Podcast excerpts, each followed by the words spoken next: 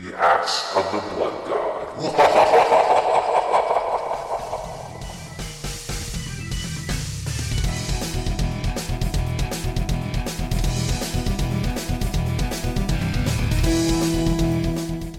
Welcome to a live episode of Axe of the Blood God, US Gamers official RPG podcast. I'm your host, Kat Bailey. With me today, as always, is my lovely co host, Nadia Oxford. I have a face now. at, at last, you have a face. This is amazing. Holy crud. I mean, we've been doing this on camera for a little while now because we've been trying to, I don't know, like kind of react to one another, see one another, have a good time, right? So Yeah, and give you a little bit of less editing work with all the interruptions and jumping over each other. all of the pauses and everything that inevitably come with uh, podcasting over Skype and everything. So, but yes, uh, thanks for joining us. The reason that we're doing this live, um, and I'm going to do my best not to do a Bill O'Reilly joke, is that, uh, well, we're going to wrap up our Persona 4 Golden uh, and Chrono Trigger reports, and I.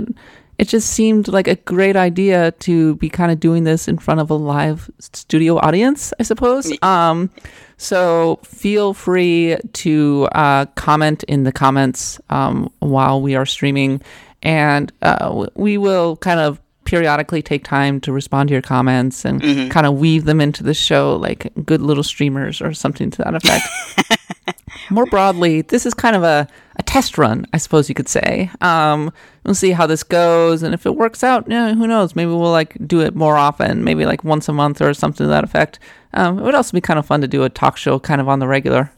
Yeah, stress out about sweat, setting up Twitch beforehand and having Yes. everything break down at the last second. Which we which which was just happening to us uh, now actually because we were sitting here uh, messing around like my Nadia was trying to get her mic in order and like I'm like going through a whole bunch of last minute stuff. It always feels like when we're recording Nadia like that it's we're like spending the like 30 minutes at least like getting set up. So that adds uh, the extra little bit of stress when you're streaming on Twitch Well, stress is good for the skin or something. Okay, so aside from the Persona 4 Golden report and the Chrono Trigger report, we, we got some housekeeping. Uh, we got some RPG news to be covering. Um, and we're also going to talk just a, a smidge more about Final Fantasy XII. Uh, it, it sounds like you've been playing a, a fair bit more. I've been following it on Facebook, Nadia. Yeah, I've been playing uh, uh, quite a bit more, about eight hours in, I would say. Um, I just got to the part where, uh, well, basically, I'm. I think the the band has come together for good. I'm about to get on an airship for the first time and, and sail off to parts unknown to save. Uh, shoot, what's your name? Penelope. Penelo, is it? Vanello, yes. Not that it really Is that- matters. it sounds like I think there was like a.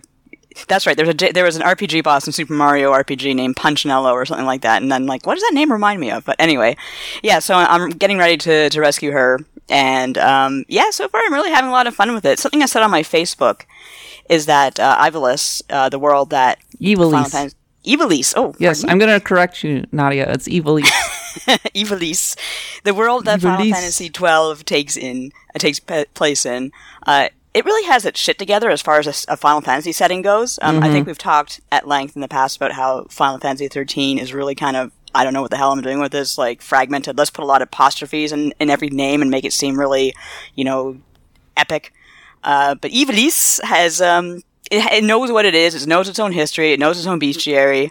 Um, it's very sandy. It's very dry, but um, it's Very deserty. there's sand. It's coarse. It's rough. I hate sand. It gets in your ass. But um, otherwise, it's. Uh, I just like how established the world is and how the characters like all interact with the world. I- I'm really enjoying it so far. Yeah, I've I've seen a few people say that like they're just really really into Final Fantasy 12. and I've kind of posited that, you know, like this is a time for Final Fantasy 12 to finally shine in a way that it mm-hmm. simply could not before, right? Yeah, you're not the only one who's been saying that. A lot of people who have loved 12 up to this point and just it kind of got overlooked for reasons we talked about last week. Um, they're really glad that it's uh, hello toothless that it's uh, getting its dues. By the way, I just wanted to say hello to Johnny Pants and Wando, who are, are jumping into the comments really quickly. Um, usual streamers, or, usual people who are watching the streams, um, feel free to talk about whatever you want to talk about um, in the comments. But moving on. Uh, so sorry, how far did you say that you've gotten into Final Fantasy twelve? It's about eight, nine hours. Oh, eight or nine hours. Okay. So like, what was the Yeah. la- last major thing to happen? Um, let's see. I escaped the dungeons, and I that was a long trip because so you got to get out of the dungeons. and It's a long trek, uh, and then I learned Pinello is gone, so I'm on my way Right. to rescue her. Oh, okay. Oh, okay. See, oh, I, I think I know uh, pretty much where you are, and you've got the gambits and the license boards and everything. Yeah, yeah. The gambits are really interesting because um, it's a good way to make it so that your AI isn't as stupid as a brick. Mm-hmm, It's really doing like a very simple programming of your own. I, I do like it. The only thing I don't like is having to buy commands. That's a little weird. That is a little weird, isn't it? Like, I- Yeah. it's weird. It's a weird way to gate process progress. It really is, and like you think, oh, it's only seventy, it's only seventy gil, and then like before you know it, you really added, you really added up some expenses. Oh, Johnny Pants, by the way, is John Learned, who is apparently desperate to be talking about Final Fantasy twelve with us. Aw, that's adorable. I want to talk to, I want to talk Final Fantasy twelve with him too, because I want to talk Symphony of the Night with him. Jeez, never Oh mind Final. Fantasy twelve. Uh, you you guys can sit over here and just be like, I love Final Fantasy or twelve and Symphony of the Night, and be like, eh, okay, whatever. Like I'm over here. no, don't get me wrong. I like both of those games, but uh, it's really cool that you're finally like getting into it after um, a decade of not actually being able to play it. It's been like sitting on top of my PlayStation 2, like in a nice box for, for years. and my husband's like, "Oh, I guess I bought you that for nothing, didn't I?" It's a, a little jab every so often. Well, now you're playing But- the definitive version. Like this is the definitive, Yeah. definitive, version. So The only problem is, I think I might have screwed up my job selections. Um, we talked about last week. I made Vaan an archer, uh, but then I didn't need another archer, so I made Fran a, a white mage. Um, I made uh, Balth- what's his name? Balthier. Bal- Baltier. He's great. Uh, I made him a monk. Mm-hmm. And um, Trader Boy, uh, I made him a. Uh, I think he made him a bushy. Bushy. A Bushido. Sounds like Bushi. Yeah. Well, they call it a bushy, like a, squirrel tail. I mean, I think it'll be fine. Um, it's mostly just that you're not optimizing the stats, Nadia. Jeez, Oh what's your problem? Everything's going to just dissolve. Yes, the game's going to give up on me. Just close the door. I'm not playing with you anymore. You're bad at this. You didn't pick an optimal job, you're not making optimal use of the relative strengths and weaknesses. You might as well just restart now. I mean, well, seriously. it, it, it's stupid that they don't like that. That Vaan would be a knight character. What the hell? Like you think? Okay, It is a little weird. He he's lightweight. He doesn't even like to wear a shirt. Okay, fine. Let's make him something light. Let's make him an archer or you know a, a mage or, or a thief. No, let, he's got to be a knight. Okay, yeah, this makes sense. I have to say, it is a little weird that it says he's wearing like all of this really awesome armor, but then you look at him and he's still wearing like he's got nothing but like his regular original clothing, like super lightweight pants that breathe really easily, and the and the vest with the the wonderful Yeah. chest and everything. You're like, hmm, that does not look like wonderful armor here. I'm I'm getting a little bit of a disconnect. Yeah, I kind of wish they'd fixed that for the HD uh, remix version. Um, because there was a scene where when you go into the dungeon, my party lost everything, of course, and they find it their stuff again, and you see them like adjusting their clothes, I guess, putting their stuff back on. It's like every everybody looks the same. They just like they got lice and they're itching. Yeah, yeah. You know, I, I I actually think that is an immersion breaker for me mm-hmm. because mm-hmm. one thing that I've really liked about Breath of the Wild, to be honest, is that you can, you know, like that you see all of the gear hanging from Link's back, that you can change out the gear. Um, and Yeah. it's the same thing with a, a game like, say, Diablo or or an MMORPG, right? It's like Or Xenoblade had the same thing. That was a Wii game. Like Yes. everybody had their own clothes, except for Exactly. Dunban. You'd make him naked so he'd like blaze across the field. Yeah, exactly. So it, it's a little strange to see them without like proper armor. It's like going, Yeah, I uh, do wish they. I do wish they'd kind of like put that in for the the remake, but otherwise, I have no major complaints. So I guess we're going to end up uh, checking in for a Final Fantasy twelve report. I don't know. I, I don't know if it's going to become as full blown as the Chrono Trigger and the Persona Four Golden report, but uh, I, I want to hear about your progress here. Yeah, no problem. I have no problem with that. Excellent. All right. Speaking of Square Enix, this is becoming a very Square Enix centric podcast, or at least this episode, though probably every episode. I'm sorry, everybody. uh, new trailer dropped for Kingdom Hearts 3 over the weekend. Um, this is kind of momentous because we have something approaching a release window for Kingdom Hearts 3 at long last. Um, we are looking at 2018. I mean, that's that's Yeah. amazing. Uh, I was like going, is this game ever coming out? Seriously.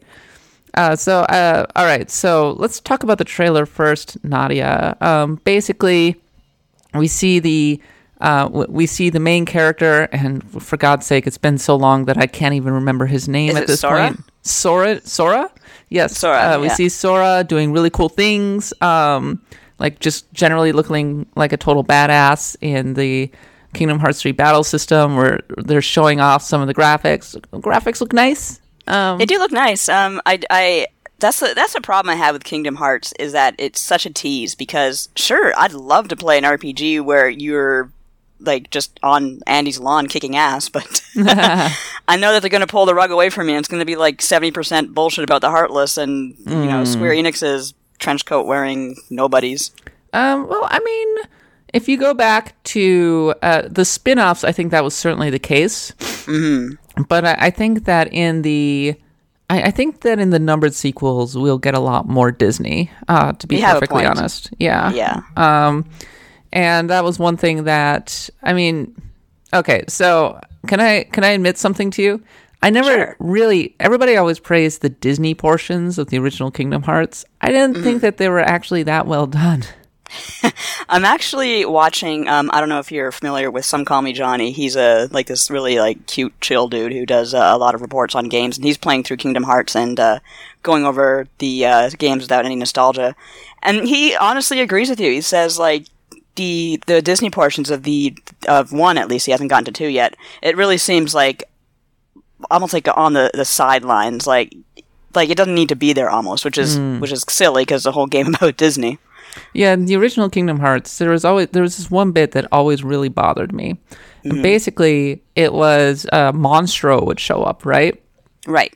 And um, you went inside Monstro, and it was such a boring dungeon. Like it was just Mm-hmm. a, a series of multicolored chambers, and if I recall correctly, you ultimately fight his heart or something like that. And it always bugged me Ew. that you didn't, you know, have a much more fully featured and interesting, uh, like just dungeon based around uh, Pinocchio in general, right? Yeah. Um, felt like wasted potential, and that often kind of seems to happen with uh with Kingdom Hearts. So, I mean, like they'll go like the localizers will go out of their way to get the actual voice actors. I don't think they're going to get Tom Hanks for the local. I love them too. But they might get Tim so. Allen. Uh, Tim, I, I've heard Tim Allen needs some work these days, I need a paycheck, people.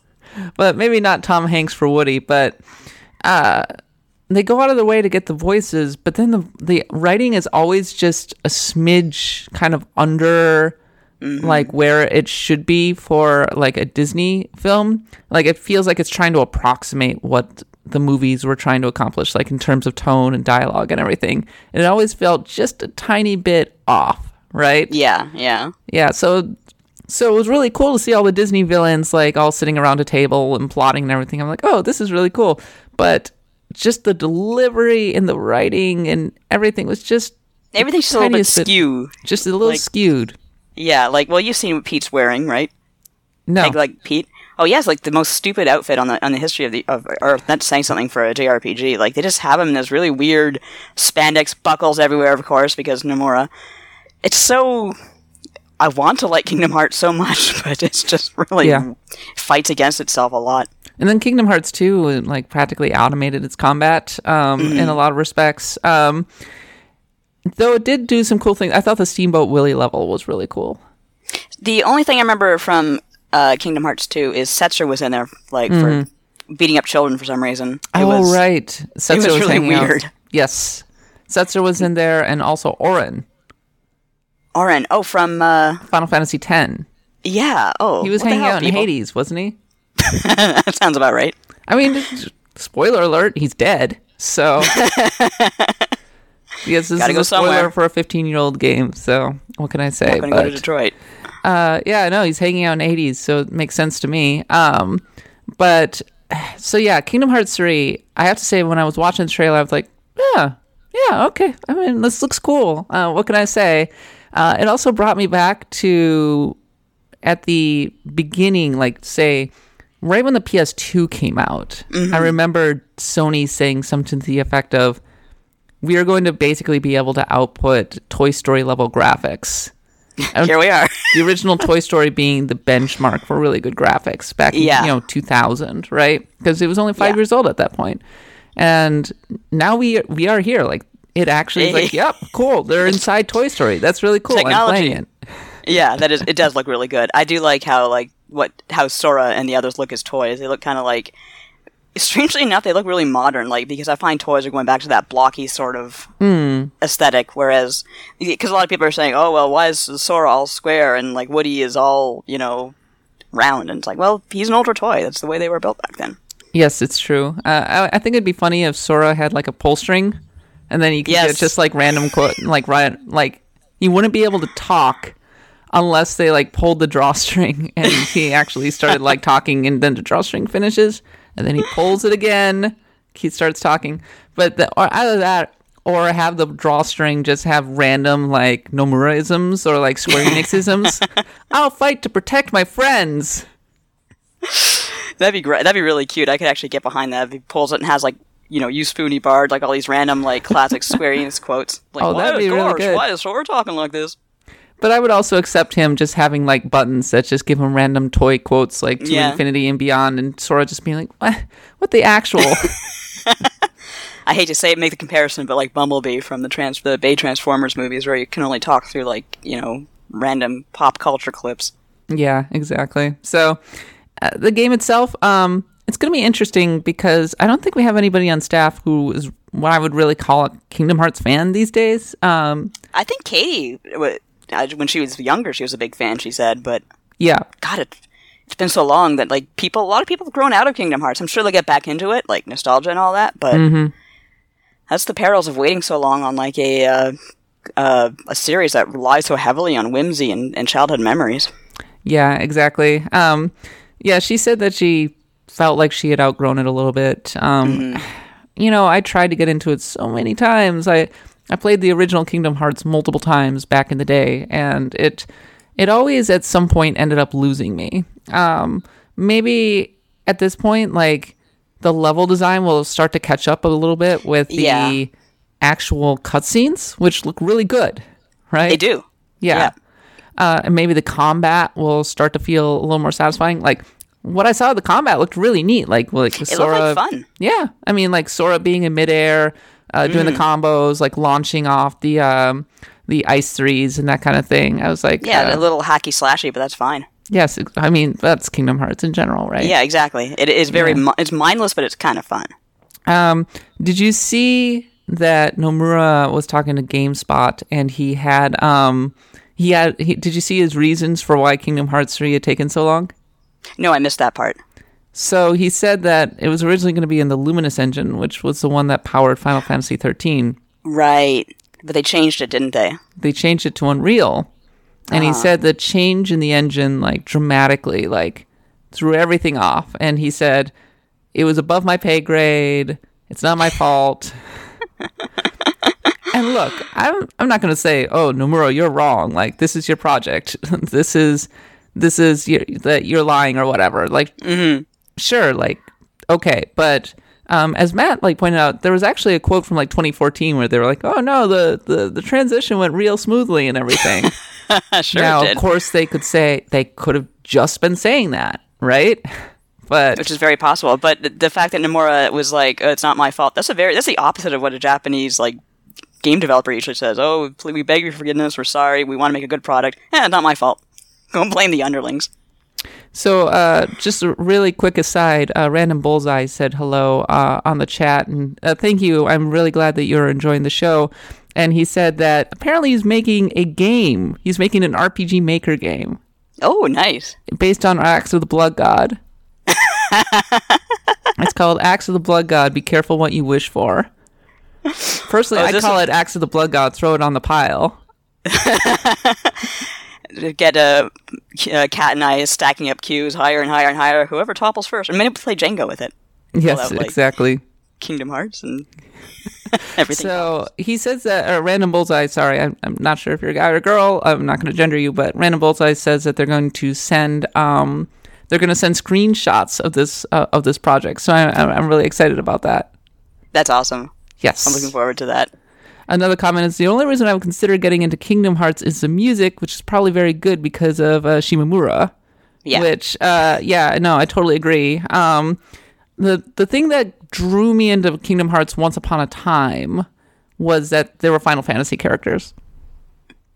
Yeah, that's right. Oh God, that was back when like Cloud and like Aeris and all them were hot shit. That's that's how long. Tidus was brand new because it Yeah. was like a year after Final Fantasy X.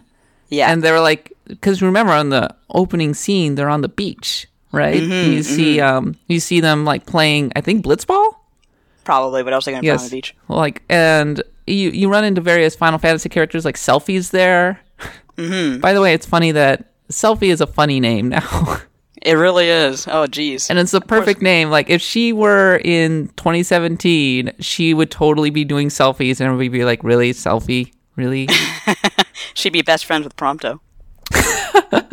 oh my god now i want that crossover the adventures of prompto and Selphie That'd be cute.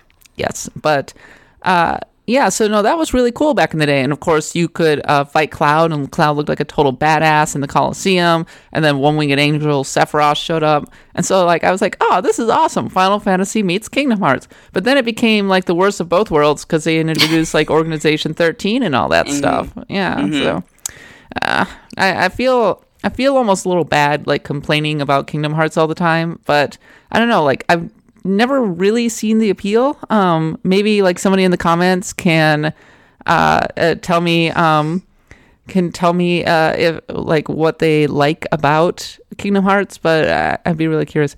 Um, by the way, uh, sorry, we do not have uh, Destiny 2 beta codes. We were told My to be punch and pie. yes. but I don't know, like Kingdom Hearts 3 coming out in 2018, I'm just ready to be done. I'm ready to finally play it. Yeah, I'll, I'll, give. I don't know if it, I should bother giving it a try because I know the story's going to pick up from like the middle of nowhere, and I, I don't know anything about it. Eh, I don't think the story matters at this point. I guess you're right. I Yeah, think that's, uh, fast, that's why God invented the fast forward button. Well, no, that's why you skip. I mean, Yeah. you got to take a page from the Kat Bailey School of Playing RPGs. Skip through all the cutscenes. I just want to get back to building the party and everything. I have to admit, with Persona Five by the end and like all the, the chats they were having on text, I was like, mm. Exactly. just saying everything I know, people. Yes. All right. Uh, Chrono Trigger report.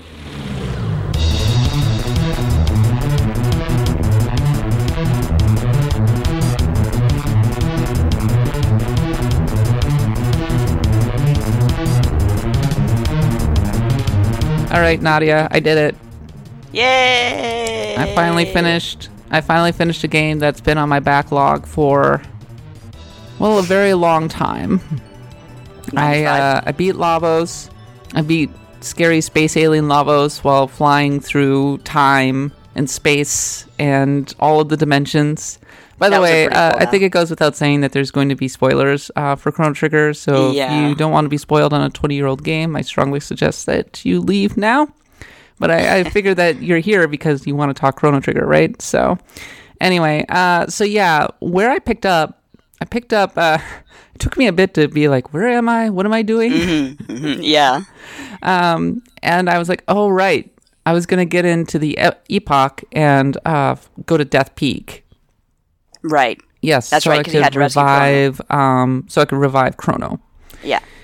uh, my friend had been like, no, no, go fight Lavos and beat Lavos without reviving Chrono because I've never had known anybody to like not revive Chrono first. And I'm like, but I want Chrono is the Yeah. problem. So He's a good party member. He is an excellent party member, and I had been warned that Lavos is actually a lot easier with Chrono in the party. And I felt totally thrown off without Chrono in the party, which I think is the point. Chrono's really powerful, right? So you're supposed to feel like you're missing something. And you need him for most of the triple techs. Yes. Um, though I managed to get a pretty good um, party going with Frog, um, Stone Age Lady, Ayla. Ayla, sorry. Um, She's from the who was the third? Oh, Robo. Yeah, Frog, Ayla, and Robo. Because Frog got, or say, uh, Robo got this 10,000 fist attack. Yes, the the machine gun fist. Yes, which was which was pretty decent for single target attacks. which came in later, handy a little bit later. Um, and if I needed Frog and Ayla to do a thing, they could do their bubble dive attack. That's which pretty cool, would too. Do a fair amount of damage on its own. And then Frog and Ayla also had a really powerful heal Yes. because they had um the the kissy the kissy uh, slurp. Great name, Square. Yes, kissy slurp. Um, no, I, I forget what the actual name is. I think it's called a Slurp Kiss, but it's always a very disturbing name. Yes, uh, and that like healed off a ton of damage and also restores status. So I was like, oh, okay, Mm-hmm. that's this right. is actually really useful. I was going to use Magus, but like Magus, like the fit wasn't readily apparent. Um, I was told that Magus and Lucca are an excellent pairing. That's a. Huh. I never thought of that. Like, uh, Magus's techs don't really play well with anyone, Yes, so I'm not sure. yes. I never. I had to say, I never used that pairing very much. I never used Lucca very much. I guess um they can get Giga Flare or like they get some really powerful like spell that like can just totally mess up everything if you Oh yeah, I think like there's like an item you can equip certain rocks that will give you techs, but you have to have certain people in your party to use them. Oh, I'm being told, by the way, that Frog, Robo, and Ayla is uh, kind of the best non-chrono party, so I seem to have stumbled onto something. You did because uh, uh, Frog was another character I never used very much. Really? Oh, Frog is so great. Frog's really powerful. Like, which, so you Yeah. used, so you didn't use Lucca, you didn't use Lucca, and you didn't use Frog, two of the most powerful characters. So you used I like a Chrono, challenge. and you used Marle, and you used, um, I'd usually I use Robo a lot. I Mm-hmm. used Chrono, of course, and I guess you know what the third character I'd usually waffle back and forth a lot. Usually Ayla, yeah, Ayla. because Robo has the heal beam, so that's usually what I would do. Yes, I mean, yeah, the heal heal beam like single the area of effect uh, healing for the entire party um, from a single character is so useful because Exactly. one thing that I really like about this game is the kind of like the decisions that you have to the snap decisions you have to make on kind of on the fly about which tech to use. It's like okay, cool, I can use a triple a double tech uh, or dual tech, but oh, I'm going to take up a couple of party members. Crap. Uh, the, uh, like, how am I going to get this set up? Um, like the battles are all about getting loops set up, and Yes. on the one hand, that can be a smidge repetitive when you're fighting a boss, but on the other hand, it's really rewarding when you're actually in the battle itself, right? So, Right. Yeah. Um, no, I agree.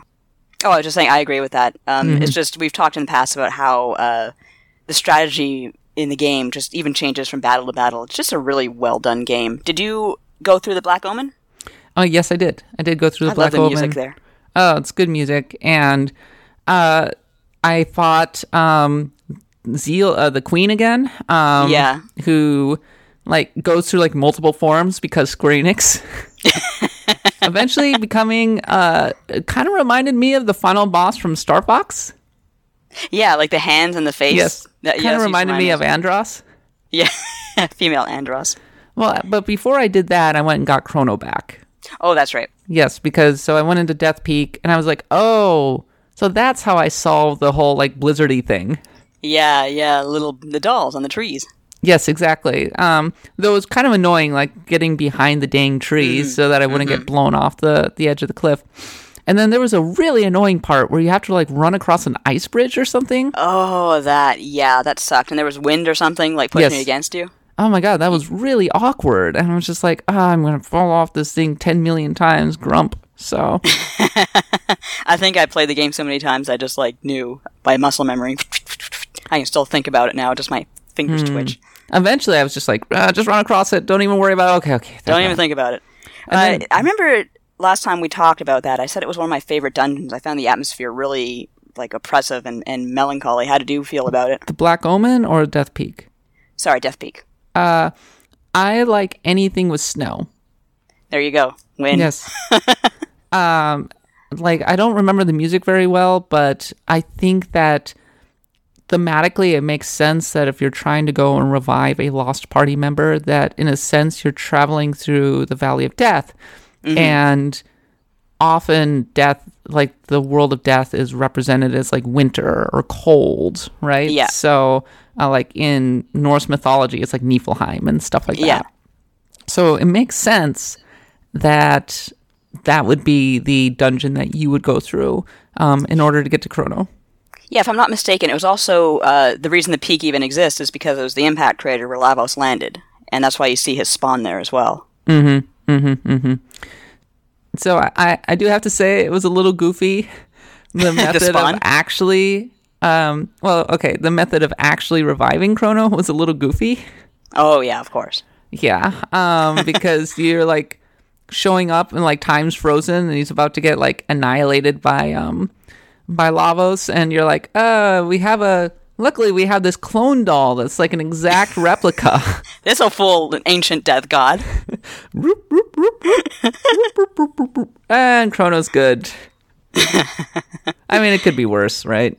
But It was pretty sweet though. um, I will say that the the the Lavos pieces were kind of annoying. Yeah, they're jer- they're jerks. a little bit. I mean, it wasn't that bad um, because once I, it was more that I would get blitzed early, and if you mess up and attack their body by mistake, you're like going Mm. Oh, to get really, yeah, yeah. You're going to be like, oh, cool, I just lost, I just lost Everything. like 300 um, hit po- hit points, which is really cool. And by cool, I mean not very cool. But you're right because thinking back, uh, there's three of them. Number one and number two, they open up with that really devastating attack that Yeah, hits you all. Yeah, they hit you really hard, so you're like, uh, crap, I need to heal before I lose somebody, and you're using a, a lot of your items. And then you run into like three of them, and there aren't that many save points. No, you're right. There's like one or two, if that. Mm-hmm. This is back in the old days before autosave. So if you died, you died. Yes, so there was at least one point where I screwed up, I think, on the second one, and I got sent back a, a fair distance. So I was like, oh, thanks. Because there's only like one save point in that whole dungeon.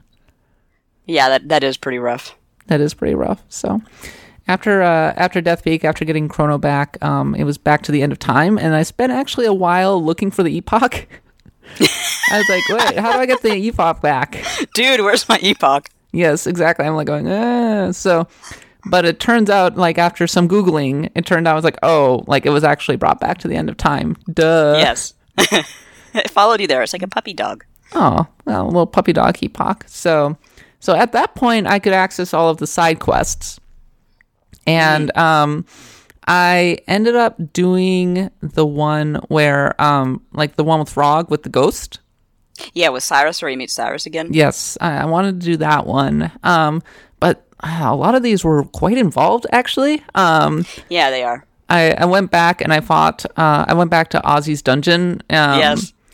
And, and did that one. But then it was like, oh my gosh, like there's so many, and I was like, oh, I'm gonna. How many hours am I gonna tack onto this game? Like, I really need to wrap this up. Um, but at the same time, like I didn't really feel like, in- in hindsight, I don't feel like I was ready to go do Lavos.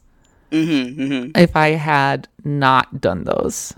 Yeah, uh, especially since I do think it affects the ending. Yes, exactly. Like, it, they really want you to go and power up your stuff because they like power up your weapons. Yes, there's a lot to do once you rescue Chrono. It's a really interesting game that way. You can basically take on that stupid idiot whenever you want. Yeah, no, I mean you could take him on even before you get the wings for the epoch. I think with yeah, you take it, as soon as you get to the end of time uh, Mm-hmm. in your first playthrough. Mm-hmm. You can you can go. There's like a light that the guy says like, oh, if if you want to uh, go directly to Lavos and get yourself killed, there's a light right over there.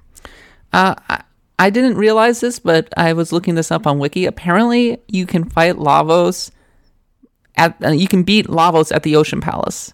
Like you can actually beat him. Yes, like he's really hard and he's really fast and everything, but I guess if you have the right party, you can actually take him out. That piss him off good and proper. can you end the game? Like, do you have an ending? I don't. I, I, don't know think so. Like I think that's it. Like you're finished. well, save the world. Uh, But then you get- wouldn't have lost Chrono. yeah. That's crazy. Oh man, I'm, I'm sure this is on YouTube somewhere. Time fuckery.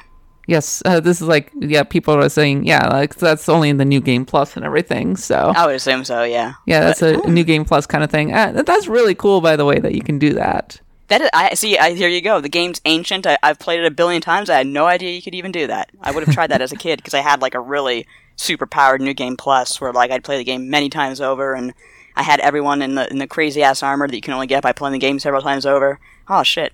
Now my game's gone. Oh, that's too bad.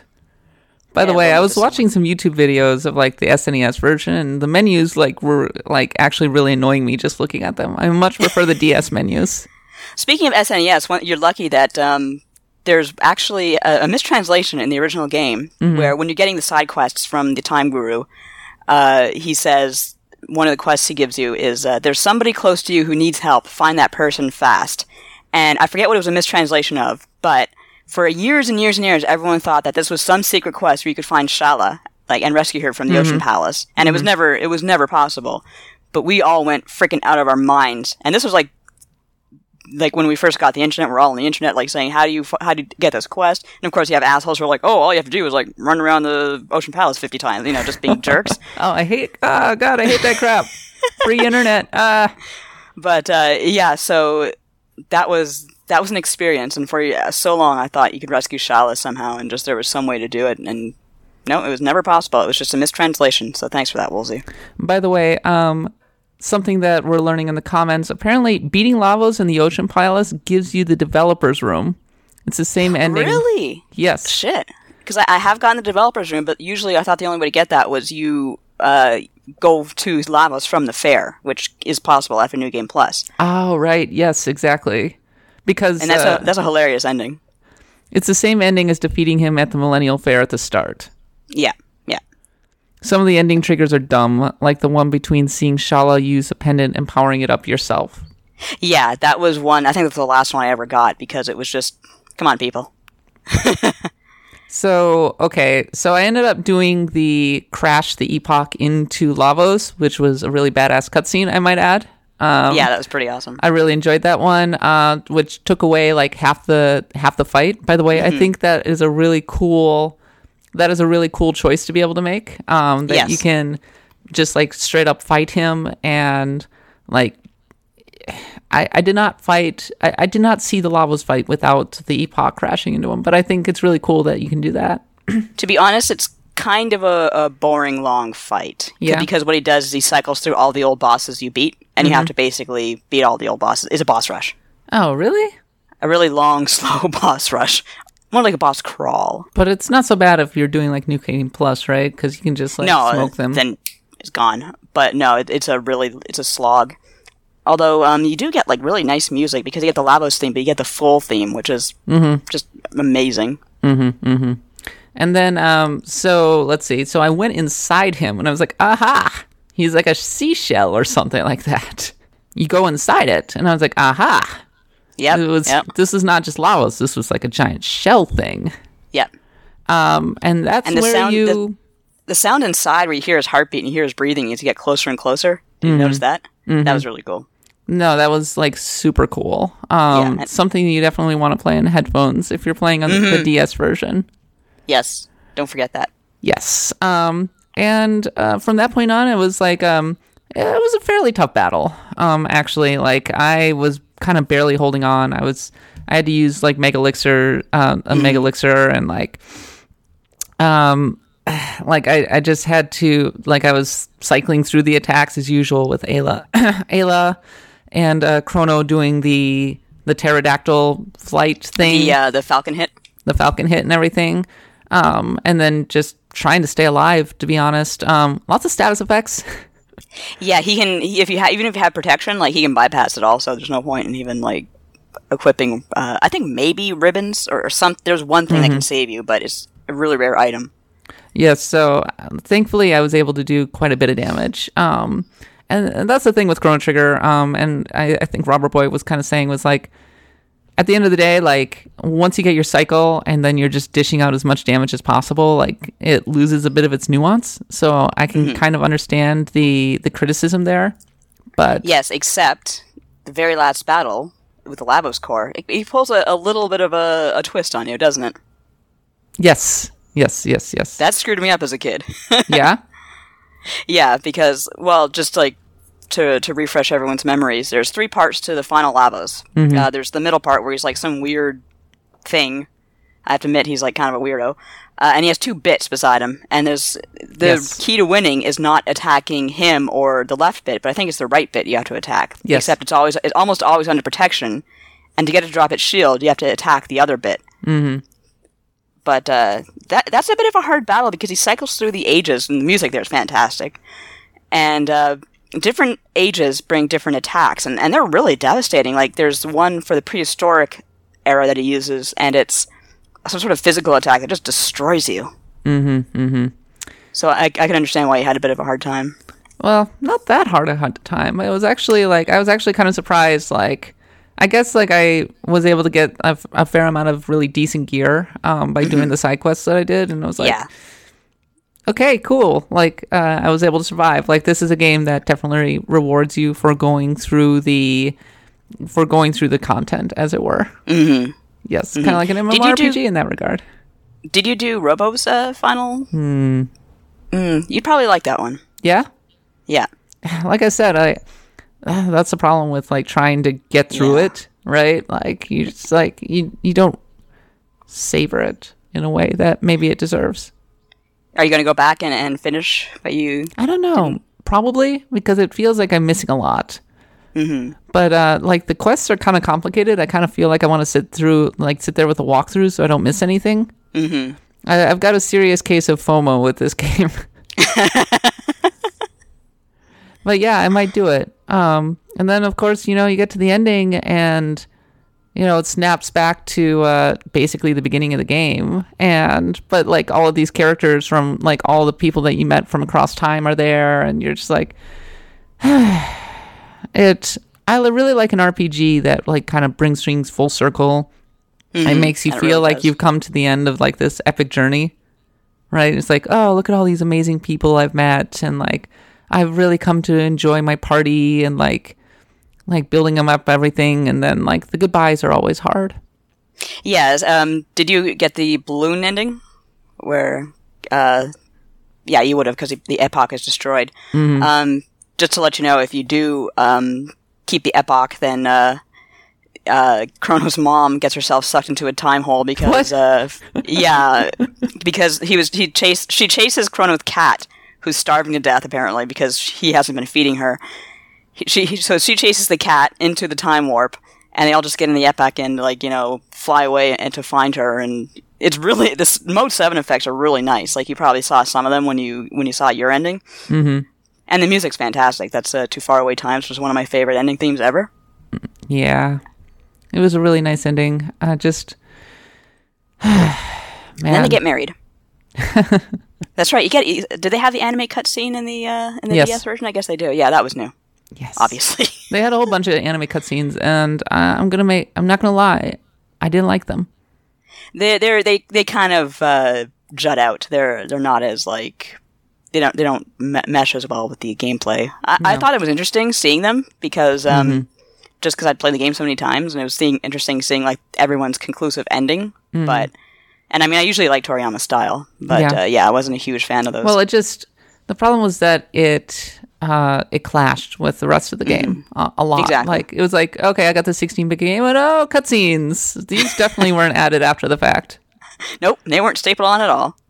All right. Uh, so really quickly, uh, one of the comments uh, from what I uh, one of the comments was from what I recall. I think the mistranslation was that every character basically had their own side quest to their own era, except Ayla. Maybe some people thought it referred to Queen Zeal because she's close to Magus, I guess, and Gaspar doesn't mention it again in, after killing everything and everyone in the Black Omen. But then he doesn't mention any side quests anymore at this point, so I guess it really was just a mistranslation. It, dro- it kept me up at night. Oh, and uh, also they just noticed that you're wearing a cane shirt. Oh yes, isn't it cute? Thank you. They expected it to be a Mega Man shirt, but it wasn't. But it wasn't. So I have a few of those somewhere too. yes. Maybe next time. I'll always. Ha- I promise you, if we do another live stream and live streams beyond this, I'll always have a good shirt. All right. Final thoughts on Chrono Trigger. Um, I mean, I I feel like I've already said it. Um, I feel like maybe I've just played one of the best RPGs ever. Um, Yeah, you have. I really, really admire not only like how complex it is and like how much there is to do, uh, but how tight it really all is. How tightly designed, um, like how like fun the characters all are. uh, how it takes a handful of time periods, but really builds them out and makes them all feel really interesting. Like it doesn't feel like any particular time period is particular is neglected, and Yeah. Like there's so many twists and turns, and they really, really, really make good use of the the time travel um, like central conceit of the game that there's time travel. Like there's so much going on, even down to as dumb as it was to put a freaking like doll of Chrono in the path of Lavos. It was still kind of cool that like that was like an aspect of the game. It worked. Yes, um, the end of time was really neat. Um, I don't know. I I kind of want to go back through and play it again. Like if I ever get a chance. Like it, I'm. It's gonna be. It's. Gonna, my dad always says that after a really the way he knows he's just watched a really good movie is that he wakes up the next morning and he's still thinking about it. Mm-hmm. Mm-hmm. And I think I'm going to be thinking about Chrono Trigger for a long time. Yeah, it's always a good indication of when you played a good game too. When you s- just kind of stop and think about it every so often. I mean, I still think about it, and I played it years ago.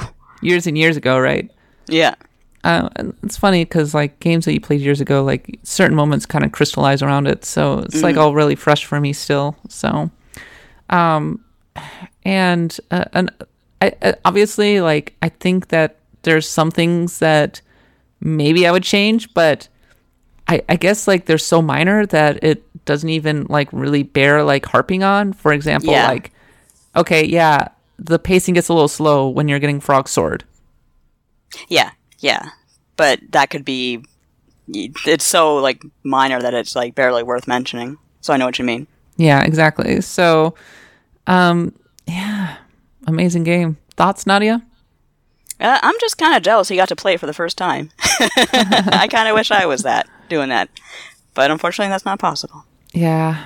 Um, you can only experience something for the first time once, right? Unless you show it to a friend That's true. and you get to experience it point. with them, right? Yep. Uh, I I showed um a friend of mine's reading Harry Potter right now, actually, Oh, for the first time, that's interesting. for the first time ever. So he he like really does not know anything. Uh, He's not that guy who found the fan fiction, the erotic fan fiction, and like you know thought it was actually Harry Potter, was he? I don't know who this person is. it was in the news. Like apparently, some person was like, uh, you know, th- th- their friend was reading Harry Potter for the first time, and they're like, "What's wrong with you? Why did you recommend this book to me? There's so much sex and all it." And like, no, that's a fan fiction. This- You're reading the wrong thing. Oh, Draco and Harry does what? I thought they hated each other. Whoa, whoa, the giant octopus does what? Whomping Willow. Uh, but it, it's fun for the, it's always fun when somebody's like, oh, but what about this thing? You go, yeah, just wait, just wait. Yeah, hang I, in ca- there." I can't wait to hear your thoughts on this thing. But Seven books. uh, yeah, so if you have thoughts on Chrono Trigger, obviously we want to hear them. Send an email to usgamer at usgamer.net or reply on Twitter or, you know, since we're doing this live, uh, send some uh, quotes into the chat and like share your thoughts on the game. Okay. Nadia, I think it's I think this is it. I think this is the final Persona 4 Golden report. Persona! Speaking of like people like you know experiencing things for the first time, yeah. So This is it. I You're am- done. Are you done? I am done. I am uh, done. You're although officially I, wrapped up. I actually I don't think I got the the final boss fight. Like you know what I mean, like the the true ending, the true boss fight. But Mm-hmm. yeah, everything else is wrapped up. I um Hmm. I did Marie's dungeon. You never got to do that, did you? No, I did not do Marie's dungeon. didn't. That was kind of sad. Yeah? Um, Tell me about it. I want to hear more about Marie's dungeon.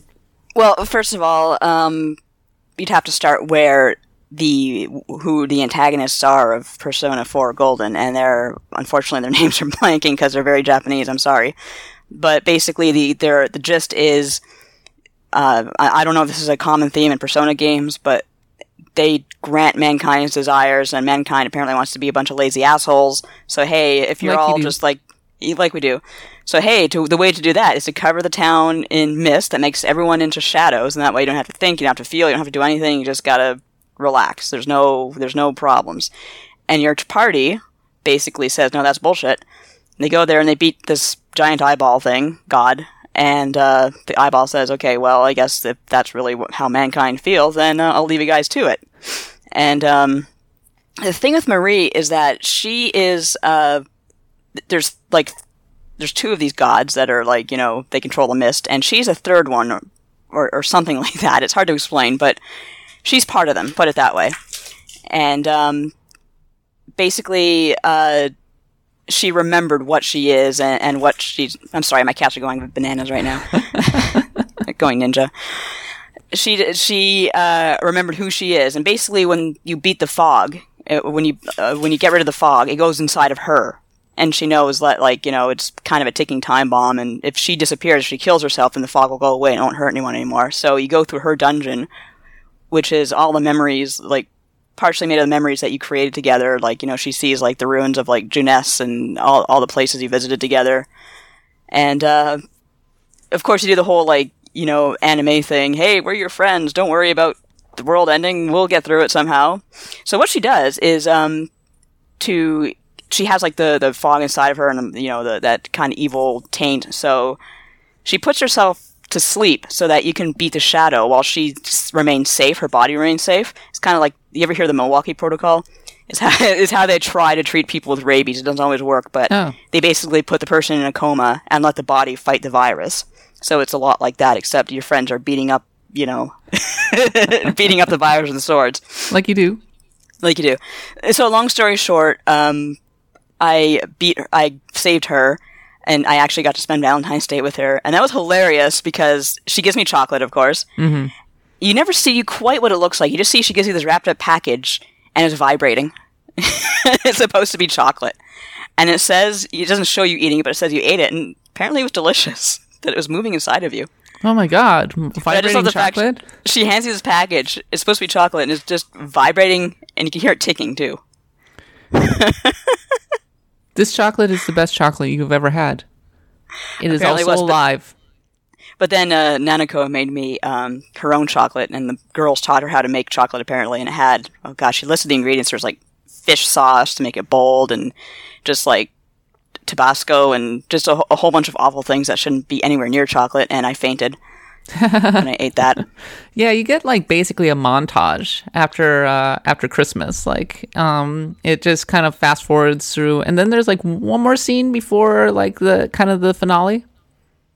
Yeah, um, it was a little different for me because, uh, basically, uh, yeah, after, here's what happened actually, because I guess you wouldn't know this, but after I went on my snowboarding trip, the boys got trapped in a cabin, and, um, there's a TV in there, and it comes on, and, uh, Margaret, who has been, like, up to this point saying, you know, Marie's disappeared, but I'll try to find her for you, she pulls you into the TV world, and you go into, like, this really, like, kind of melancholy forest called the, the Hollow Forest, and this is where this is where Marie's hiding.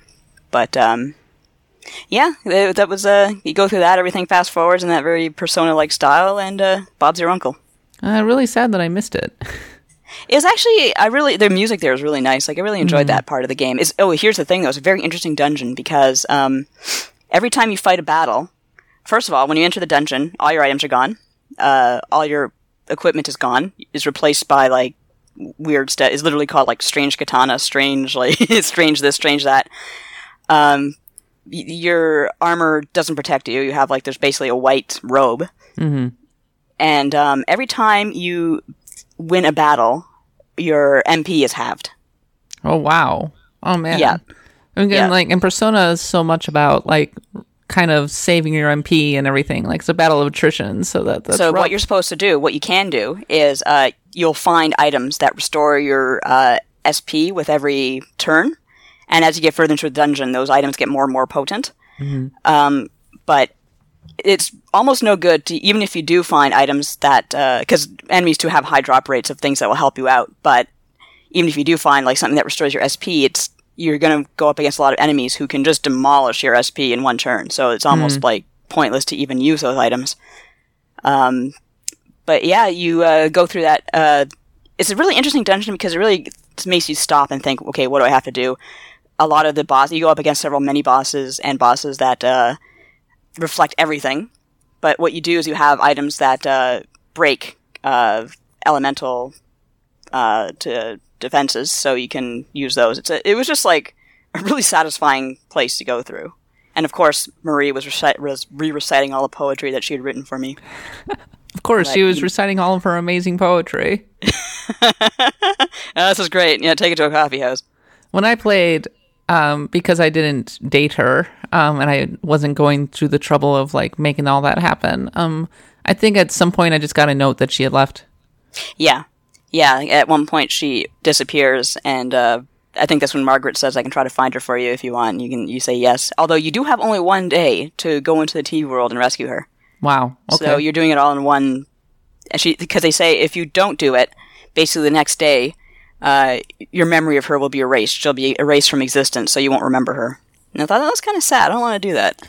I was also sad that that I wasn't able to really um, max out the uh, the, the the bond with um, the actual killer. yeah, I think uh, I think I did more of that than you did, and I think that's one of my regrets is that I didn't do more because that gives you kind of more incentive, more of an insight into why they did what they did. So so the actual ending, like I think that maybe on the very last day of the game, uh, you can go talk to the gas station attendant.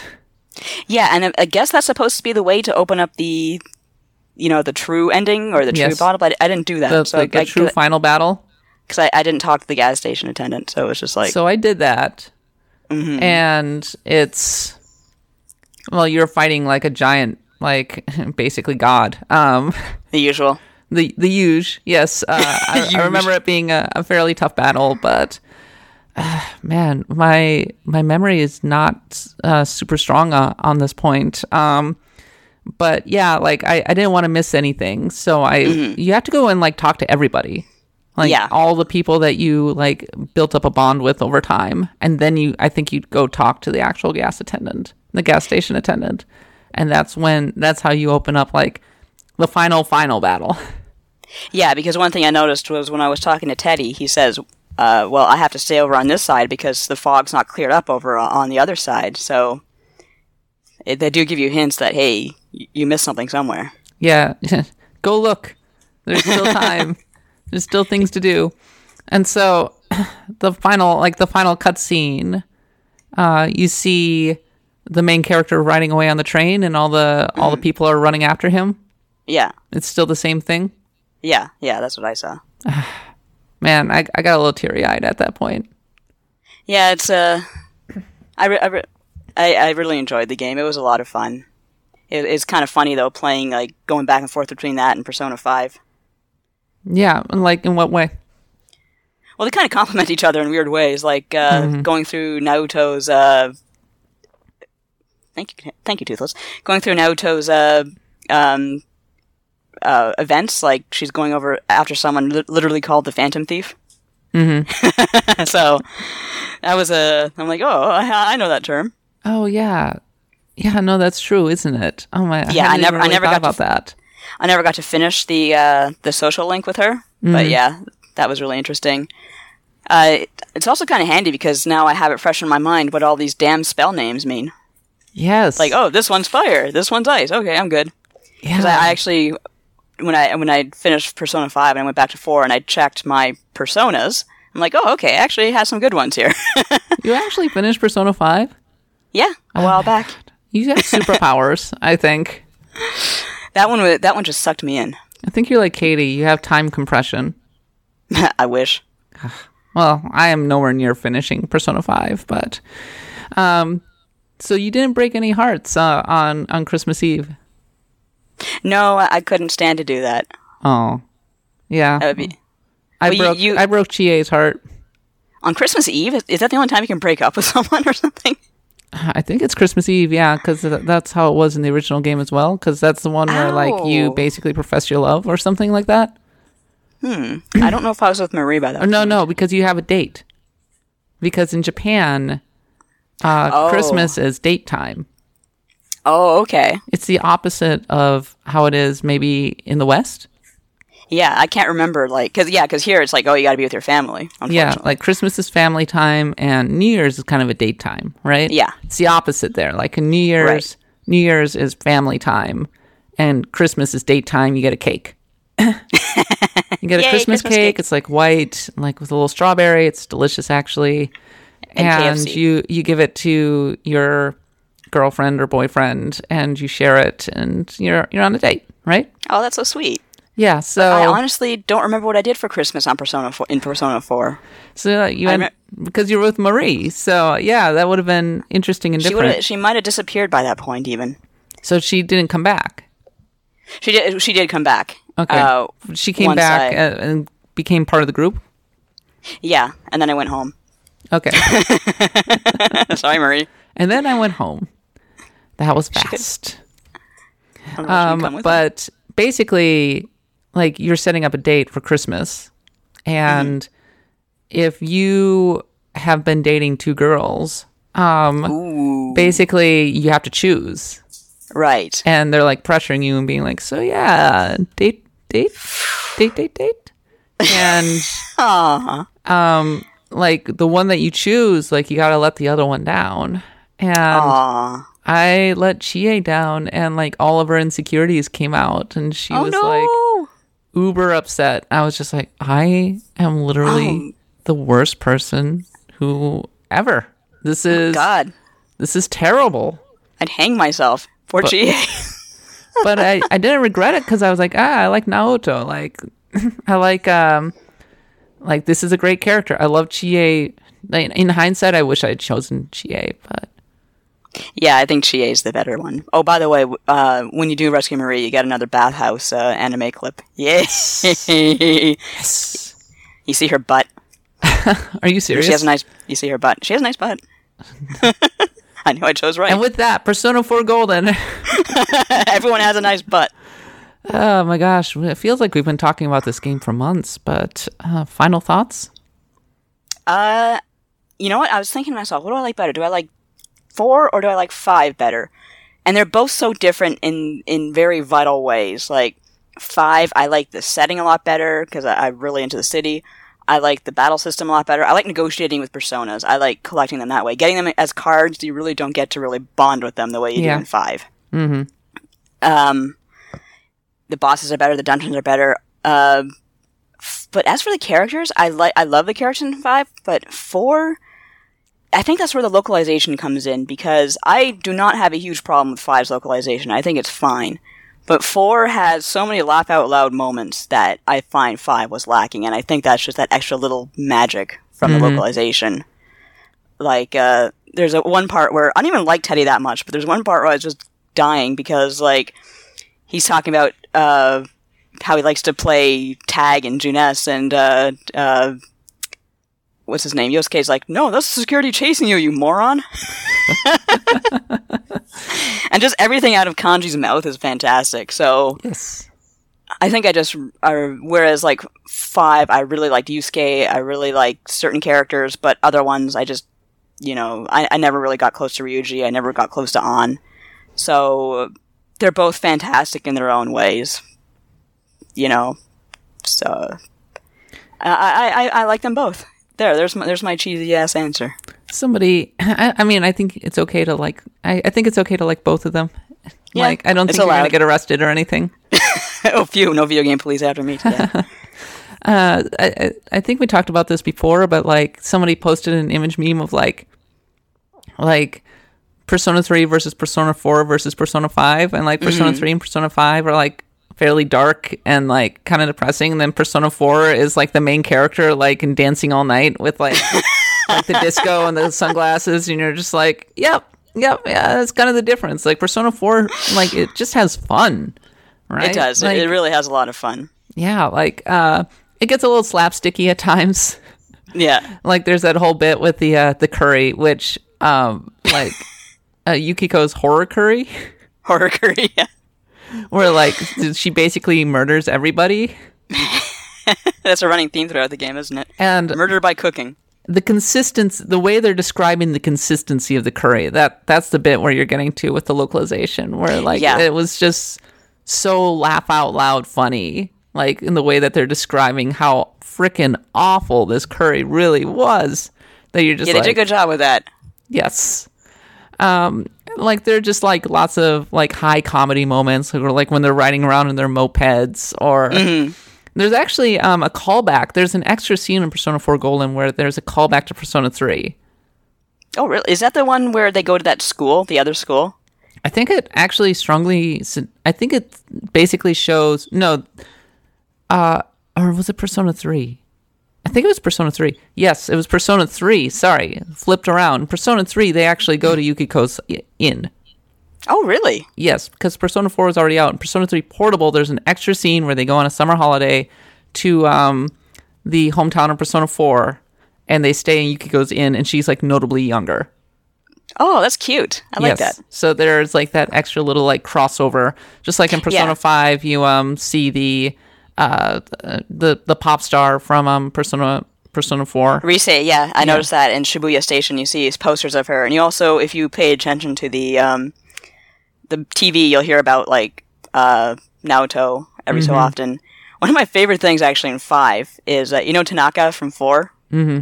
Uh, he was. There's a home shopping network in in five, and I'm like, where's Tanaka? Th- th- This is bullshit. Like, you gotta Yeah. have that theme song. You gotta if you, you find a busted you find a busted laptop in five, and if you fix it, you open it up and just his his image comes on. It's him, and he's running like some sort of like shady underground internet shop, and he has sunglasses and everything. He has a stupid theme, and I'm like, yes, they didn't forget. Tanaka Day, Terubini. Yeah. Dun, dun, dun, dun, dun, dun, dun. Is there really like home shopping networks in Japan that are just like crazy addictive like that? Mm-hmm. No, I, that that little like theme song. It really bugged me when that theme song was not playing in Persona Five. So I'm really glad that they have not forgotten about. Tanaka and that apparently he's just as shady as ever. Oh, he's shady as hell. it's great. I was so happy that they like just didn't forget. But of course, there you go. Persona doesn't forget. Apparently. And they, I, I really like that they've woven together just this really fun world that's like just mm-hmm. kind of fun to hang out in, right? Like, Yeah. I mean, and, and that has to be the case, right? Because you're going day by day through like the course of an entire year. So, like, you want to hang out with these people, you want to watch the cutscenes and everything. Yeah. And that, that's one thing actually that five does a little better than four. There's more things to see. There's more things to do. Uh, one thing I did, and I blew all my time in five because by the end of the game, I got addicted to fishing. Because the fishing game in that is, is a lot of fun. Oh man, And, there's uh, fishing in Persona 4 as well. Yeah, except I got stuck because apparently, like, I wanted to max out my friendship with the fox, but I couldn't because you have to catch some stupid ass sea king, big ass fish from hell, Yes. and I could While never find. Yeah, and I can never get the, the conditions right for that. And I was like, screw Mm. this stupid fox. Screw you, Fox. I think I actually did manage to max out the uh, the Fox. The Does he let you like connection. hug him? That's one thing I did actually. I hugged Yosuke. Oh, That was kind of a sad scene, where uh, that's what you get when you max out his uh, your your link with him. He just like he's really still depressed about uh, what's her name, Saki, the first one of the first girls who died. So he was like crying about that, and I'm like, I gave it's like you can hu- you can like you know pat him on the head or something like that, or hug him and or leave him. And it's like you know you hug him and he's like, "You stupid idiot! This is for girls," but he still keeps on crying. was it Shakespeare who said that the best way to like pair drama is to pair it with like comedy, to pair it with laughter? Because Probably. Maybe Uh, I also- Persona 4 resonates so much because like it makes you laugh. It and does. It in really the course does. of making you laugh, it makes you feel closer to these characters. Like it makes you feel fonder of these characters. Like you're like, I like these characters. Like Mm-hmm. they've given me so many good times. Like remember the time with the curry, or the time with this, or the time with that. And then so when Snowboarding. s- shit goes down, when you see um or when you see them in like emotional distress, like when you see like Chie is sad or like insecure, or you see like Yukiko stressing out about the future of the inn, or you see Yosuke like like dropping the kind of happy-go-lucky goofball facade and just like getting serious. You're like I, I think it resonates more. It hits harder, right? It really does. Uh, maxing out the, my link with Kanji was a lot of fun because uh, he was kind of doing that. He was finally embracing that side of him that just likes cute little fuzzy things. and he was making all these toys for these kids. It was Yeah. adorable. Yes, exactly. uh, and w- really quickly, uh, one of the comments was, "I, I kind of know what you mean. Even though I have the game, love the game a ton, I want to hurry up and finish Persona Five because there's so many other games I want to play. It's not a chore at all for me, though. Even at 100 plus hours, it's just as fun." Yeah, there's a. I think it was Kotaku UK wrote like a really scathing article about five that I don't agree with at all. Except they did say it's a little bit long for its own good, and I agree with that. Um, What were they being scathing about? Was just saying, you know, everyone sucks. This game sucks. The plot sucks. You know, this, this, this, and this. Yeah. just kind of being antagonistic about it. You, you can't really say, oh, the characters suck about like any Persona game because it's really down to personal opinion. I don't like Ryuji, but I know plenty of people who do. Mm-hmm, You know, it, I don't have any right to say no, you're wrong. But um, yeah, Persona Five, I loved it too, but it really is the kind of game you want to be done so you can get on with your life. Ah, yeah. I mean, unfortunately, like that's the reason I like Chrono Trigger is that it's you know finish it in 20, 25 hours. and You're like, yes, I got an Mm-hmm. And you can go, you can go back to it if you want. Yeah. The same with Undertale, to be honest. Like, just like you knock this thing out, you're done, boom. Yep. Yeah, and you can go back and do it again and see- what you missed. And uh, I never did finish the genocide path, though. Holy crap! Oh man, when Persona 4 Golden was over, I was sad. I was sad that Yeah. it was over. I'm feeling a little down because I've finished that and I finished Persona Five, and it's like God knows when the next one's coming out. Breath of the Wild, yep. you can always play it again. But at least uh, uh, Breath of the Wild again DLC story DLC. Like I, I have that to look forward to. But yeah, you're right. I can, I can play Persona 4 again. I can play Persona 5 again. But Play you know what? I'm Persona waiting. 3. I was wondering about that. But I'm waiting on 5 because I'm going to see what they're going to do because there's inevitably going to be some sort of complete edition down the line. Crimson So- Edition. Crimson Edition. Yes. Blood Red Edition. On the Switch. Yes. I'd be so, oh my god, my husband would be so happy if it comes on the Switch and I won't be taking up the TV for hours at a time. Yes. Uh, well, that is the Persona 4 Golden Report. Um, Yeah. it just goes to show that the the depth and the the interest of this game that we could sit here and talk about it for God like months, like literally months over the course of like multiple episodes. You know what I'm going to do, Nadia? Mm? I'm going to uh, cut this together into one big episode. oh, that should be interesting. That's a lot of work for you. that is a lot of work, but I think it's worth it because I think Persona so. 4 is really rad and like we really like hit it from every angle from Mm-hmm. the battle system to the, the different storylines to uh, the, the characters to uh, talking about obviously like kanji and like naoto and all that stuff um, so uh, I feel like this is something that like maybe bears listening to in its complete uh, complete Yeah. state. Though it's going to be It- interesting for people to listen to it and be like listening to you as you go, like not Yeah. knowing things like that entire episode where you're like, oh yeah, like they totally found the murderers, like this guy. You're like, sure they did. I'm just like biting my tongue, biting my tongue. Don't want to spoil her. Don't want to spoil her. no, that would be a lot of fun. It's a game that's definitely worth talking about because games like that don't come around very often, just when Persona games come around. Indeed. Only Persona is Persona. Indeed. That's what I've learned most of all throughout this journey. Yes. Okay, Nadia. So we uh, are almost done. We're like running long as always, but uh, let's do some reader comments really quickly. Sure. All right. Uh, so Matcom wants to know if we're going to have any chance of us revisiting Cosmic Star Heroine. I would like to. You know what? I was pretty far along in that, and I forget what. You know what? I think Persona 5 interrupted me. I was like, oh, I'm just going to try out Persona 5, and then, like, 130 hours later. Um, so, yeah, I would definitely be interested in getting back to that, because it was a really fun, good game, and if you got Chrono Trigger on the brain, that's a good follow up. Yeah, uh, apparently, uh, uh, Robert Bo- Boyd said that he spent a lot of time studying Cos- uh, Chrono Trigger's battle system um, in trying to expand it for Cosmic Star Heroines. So I'd be interested to see the uh, the comparisons and the similarities.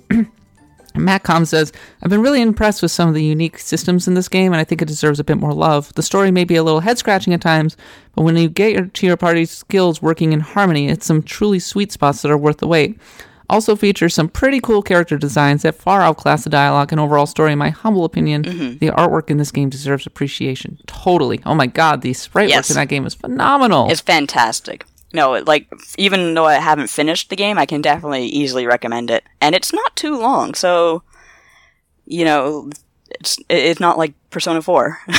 I'm not going to have, like, multiple reports. But, yeah, I can probably tidy that up at some point. Uh, Hell's Black Aces uh, notes that the Steam version of Little King's Story has apparently been fixed. Oh, okay. Oh, Yeah, I think gonna I be saw an that E7. comment. That's good because there's going to be an E7 on Steam as well. Yeah. Looking forward to that. Yeah, Little King story. I should I should get back to that because I think I saw that comment and um and I hadn't applied the fix, so I, I would probably go back to that. That, that was a really fun game. Uh, Ryder Kicker has some things to say about Final Fantasy 13. I have things to say. Big parchment unrolls. I, I thought it was funny that we were talking about Final. Uh, this is not what he was saying. This is me saying this. I think it was funny that we spent a lot of time talking about Final Fantasy 13 while we were ostensibly talking about Final Fantasy 12. Like I, I just feel like because they came one after the other, it's like the comparisons are inevitable. It's a lot like Final Fantasy VII versus Final Fantasy VIII. Exactly. But uh, Ryder Kicker says 13 is basically a weird and painful video game for me. I played it concurrently with 15 and finished the latter, and don't know if I am in a halfway point for the former. I like the idea of working in and around limitations as it works for some people like Atlus. We were willing to give Square Enix a lot of slack back in 2006 because they were producing some pretty detailed and imaginative things, even if the movies they made were flawed despite some solid gameplay and performance. Of course, our patience wore thin by 2009 when FF13 hmm. came out and ran out when Fabula Nova Crystallis delivered on very little of the hype. I actually would have liked to see some images of 13 on the PS2. The very linear nature was probably Xenogears like with the wandering enemies reminded me of Chrono Trigger. There were no inns due to auto heal, and shops were merely relegated to menus. I mean, mm-hmm. all it has is going for it is were huge enemies, and to this day, still prettier graphics with little of the chug you get for some PS4 games. Gonna have quite a few games to play before I start 12. I just bought MGS5 and I'm learning a new way of gaming. So, oh, and he's wondering if there's a battle system that combines the exploits of the Persona system with the tech combinations of the Chrono Trigger system. I don't know, maybe Chrono. Did Cosmic didn't Cosmic Star Heroine have that? Close, yeah. Um, that's a that's a really good point. Uh, Cosmic Star Heroine, yeah, that, that's a good answer, but I can't think of like a really exact comparison. Uh, there are many more conversations, by the way, about like how good Cosmic Star Heroine is. Um, lots of talk about the story being very convoluted, but not ultimately detracting from the overall experience. Yeah, like I, I never really had. Uh, I never said to myself, "Oh my god, this is ridiculous," or "Oh my god, this is stupid." No, I, I like the characters. I like the story. Uh, by the way, Flipsider over on the comments says FF13 flawed game, but definitely underrated. Mm. The minimap does kind of spell out the linearity, but it was basically the same for 10. Linearity isn't so bad, though. Shouldn't be seen as a dirty word any more than open world is. Uh, I, I, don't disagree. I, I think uh, my biggest problem was that the linearity didn't feel rewarding. Um, in FF10, mm-hmm. it felt like you were on a journey, right? Like you were mm-hmm. on a, a, quest, an epic quest. You, you, yeah, you had you really had an end goal, like to the whole thing. Yeah, like I, there were like bits where yes, you're running down a road and it's all very linear. Like it's literally a straight line. You're running down a road past like chocobos and stuff. But it felt like, yeah, I'm running down a road. I am on a mm-hmm. quest. Mm-hmm. I'm on a mm-hmm. journey. Whereas 13, like, um, like, well, first of all, like half the game, like you, you, the first half of the game, it's splitting up the party all the time, which is really mm-hmm. frustrating because it's like, and now you're going to have this scenario. Now you're going to have this scenario. It's like, it's not pleasing in the same way as Chrono Trigger. Like Chrono Trigger is like, oh, like try to figure out this puzzle. And Final mm-hmm. Fantasy 13 is we have a scenario for you and you're going to play it exactly the way that we say it that you're going to play it. And I'm like, uh, okay, but I don't want to play no as these characters. I don't like these characters. I don't want to be them. And it's not until you finally get the entire party together and you're like, actually, like, okay, finally, God. And the and like honestly the progression is not that different from say any other final fantasy where it's very linear but mm-hmm. it somehow feels worse because like it looks like it should be a lot deeper but it's actually not yeah i don't know like 13 um it I, I would have to play it again, maybe. Um, I remember coming out of it going, oh, it wasn't so bad, but uh, has a weak villain, and I don't think it has a very good cast, and it takes way too long to get going. I, I think the battle system's pretty decent, but not mm. you know amazing or anything. So not yeah. game making. Yeah, exactly. So I, I honestly kind of think that uh, thirteen like maybe deserves the criticism that it gets. Mm-hmm. All right, last one. Um, Theo over on Twitter says, uh, just to listen to the last Axe of Blood. Why, thank you. Thank you. I find the press turn system to be the best, but in its SMT4 iteration. Hmm. So, um, Which I, I haven't played, so I don't know. and Theo says fast paced, rewarding, punishing, and the turn icons allow to strategize better than in Persona. Well, Persona is really more of a, a story based game versus like kick your ass hard game, right? Like it's really more about forming bonds with people. That's how I understand it, anyway. Mm-hmm. Uh, and Flipsider says SMT4 did have smirking, which was pretty neat. Um, I don't. That sounds so anime. I love it. yes, exactly. Uh, SMT4, like I, I remember that game. I reviewed that game, but somehow I barely remember it. Um, I remember being a little thrown by the fact that you start off in like samurai world and then you end up going into like cyberpunk Tokyo, cyberpunk That is the same. post-apocalyptic Tokyo in the SMT tradition. In the SMT tradition. I did like that when you're fighting a boss, like instead of having a kind of 3D animated character, like you had this giant 2D kind of graphic that took up mm-hmm. like I, I think like like it, it looked huge. Like the the way that they kind of rendered it on the screen was really cool. And it had really good boss music. And those bosses were actually quite hard. the I worst should really play SMT. the worst thing about SMT4 though was navigating around Tokyo. It took me forever to find Ueno. Like I was like, I do not know where Ueno is. I do not know how to get to this place. This I feel like totally locked, uh, closed off. And when you're reviewing a game, that is the worst feeling. Oh, there's nothing worse than yeah, you're right. When you're on a deadline and you're piddling around looking for one stupid thing that's probably right in front of you. Yes, exactly. So, uh, yeah, the, it was the same with Chrono Trigger. I was really grateful to have the walkthrough. I was like thinking back, I was like, uh, 2000, like the year 2000. I mean, GameFAQs existed in 2000, but I think I would have been like, there would have been points where I would have just gone flat out stuck.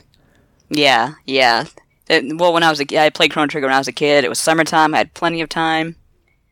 Yeah, because I actually got the game early, as I recall. Like, the guy who sold it to me, he still has his shop in Toronto. Um, He calls himself the repair rabbi now, but because he he repairs like iPhones and stuff in addition to selling games. Uh, but yeah, he he like back then no one really cared that much about embargo and like you know street dates and stuff like that. So he's like, yeah, I'm gonna. He went to the airport. He had to pick up his shipment. He's like, oh here, here you go. It's not officially out yet, but it's yours. Oh my God, that's amazing. Yeah, Having that local connection, right? yeah. So that was that was a, a that was the good way to end my summer, the summer of '95. By the way, they're talking about FF13 soundtrack in the comments now. Um, Flipsider is like saying, uh, FF13 is weird because it has a few amazing songs. The battle system is unbelievable, but the overall sound experience is poor because it has a lot of bland songs which don't really sell you on the area you're in. It's a big reason why many of the areas in FF13 seem boring, which is why people think the linearity is a problem. But in actuality, it's simply the fact that you get railroaded into areas that are boring to explore. I mean, it's true, but also like the fact that the areas just feel like really like it's a hodgepodge. Um, Back when we did the FF13 review roundtable seven freaking years ago, uh, Chris Kohler posited that they had just been churning out assets and just kind of threw them into the game, and that led to a sense of like there not being any real consistent sense of a whole. Yeah. And uh, I think that is another problem. Like it should be feel like there's variety, but it really just feels like you're just like, and now you're here for some reason. Uh, Yeah, like I said way back at the start of this podcast, that's one thing I really like about 12 is that it feels whole. It feels like every note, everyone, the world has its shit together, to put it bluntly. Mm-hmm. It knows what it is yes, and has a good localization too. indeed. All right, Nadia, I think this is the end. Uh, We've wrapped up the Chrono Trigger. We've wrapped up the Persona 4. We've talked for like 90 freaking minutes about RPGs with uh, Gabby, for a live gabby. studio audience. Somehow nothing broke. Yeah, I, I, that, that amazes me more than anything, other than my cats playing tag in the middle of the thing, and we had that one pause, but Yes, we did okay. I think we did okay. So And did hopefully people liked it. hopefully. Axe of Blood God is the US Gamer Podcast. You can find us on iTunes, Stitcher, or wherever podcasts are sold. Maybe I'll try and get it on Spotify at some point. Um, please subscribe to us. Uh, also, subscribe to us on Twitch. Um, we are going to be doing more streams in the very near future, probably twice a week, probably about 9 a.m. Uh, Tuesdays and Thursdays. Um, do me a favor, leave a review if you enjoyed the podcast. Leave a review on iTunes. Leave a review over on Stitcher, and we will, well, we'll say thank you Thank you very much. Appreciate it. Um, Thank you. we're launching a new podcast tomorrow. Um, it's going to be the flagship podcast. We're going to be talking about more generalized things. We're going to have Katie and Matt and Mike on it. Um, I will be there initially, but my general plan is to kind of get everybody on board and settled, but then maybe step back and let the rest of the faces of US Gamer kind of be there. Because Nadia and I have been like doing this for a freaking year and a half at this point, and like I, I feel like people know us, but maybe it is time to get to re- know the rest of the team because I think the rest of Especially the team's pretty uh, great. Yeah, and Mike's voice is really soothing. Very Yes. morning voice-ish. You'll like it. Oh yeah, like it's just the kind of voice that you want to hear like over a cup of morning coffee. And here's some smooth jazz. we call him smooth jazz with Mike. Yes, exactly. So, uh, uh, oh, and there are people are wondering if they can find us on Discord. That would be nice. Um, uh, so anyway, yes. Uh, now that we're done with the Persona 4 Golden Report, um, we could probably get into a new game, a new RPG to talk about. I know that there was some talk about getting into a Western RPG, perhaps. Um, um, we had talked a little bit about playing FF14. We talked a little bit about picking up Divinity Original Sin 2 at some point when it came out. So uh, I, I'm looking forward to maybe some- suggestions on that point. Um, there's also certainly plenty of room to have broader topics about RPGs as a whole. But um, in any case, uh, if you enjoyed this live podcast, um, thanks for joining us. And um, let us know in the comments if you Yes. thought it worked, if you thought it was a good idea, and maybe we'll start doing this once a month. But That'd be nice. yes, okay. I have I have a big shirt collection. you have to see it. As always, we'll be back next week. Um, f- um, and for Nadia and myself, thanks for listening. We'll be back again on Friday, same RPG time, sorry, same RPG channel. And until then, happy adventuring.